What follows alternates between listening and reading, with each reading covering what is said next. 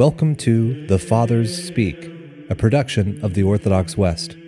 Each day, Father John Fenton reads a selection fitted to the Western liturgical calendar from one of the Fathers of the Church.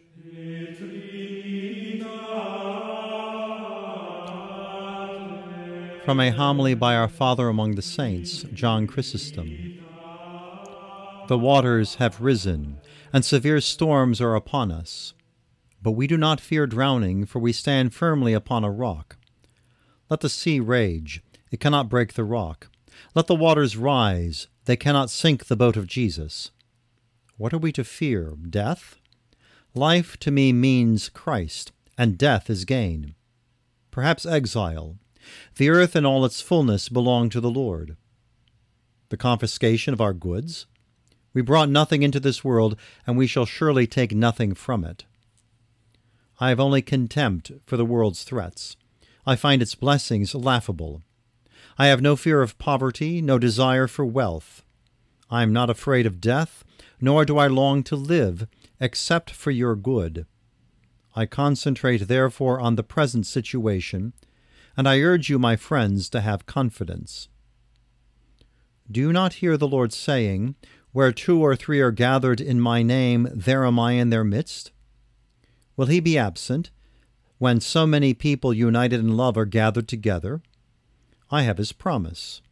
I am surely not going to rely on my own strength. I have what he has written. That is my staff, my security, and my peaceful harbor. Let the world be in upheaval.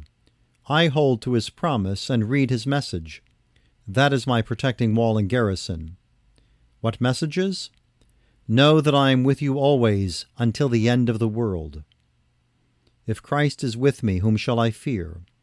Though the waves and the sea and the anger of princes are roused against me, they are less to me than a spider's web. For I always say, Lord, thy will be done, not what this fellow or that would do to me, but what you want me to do.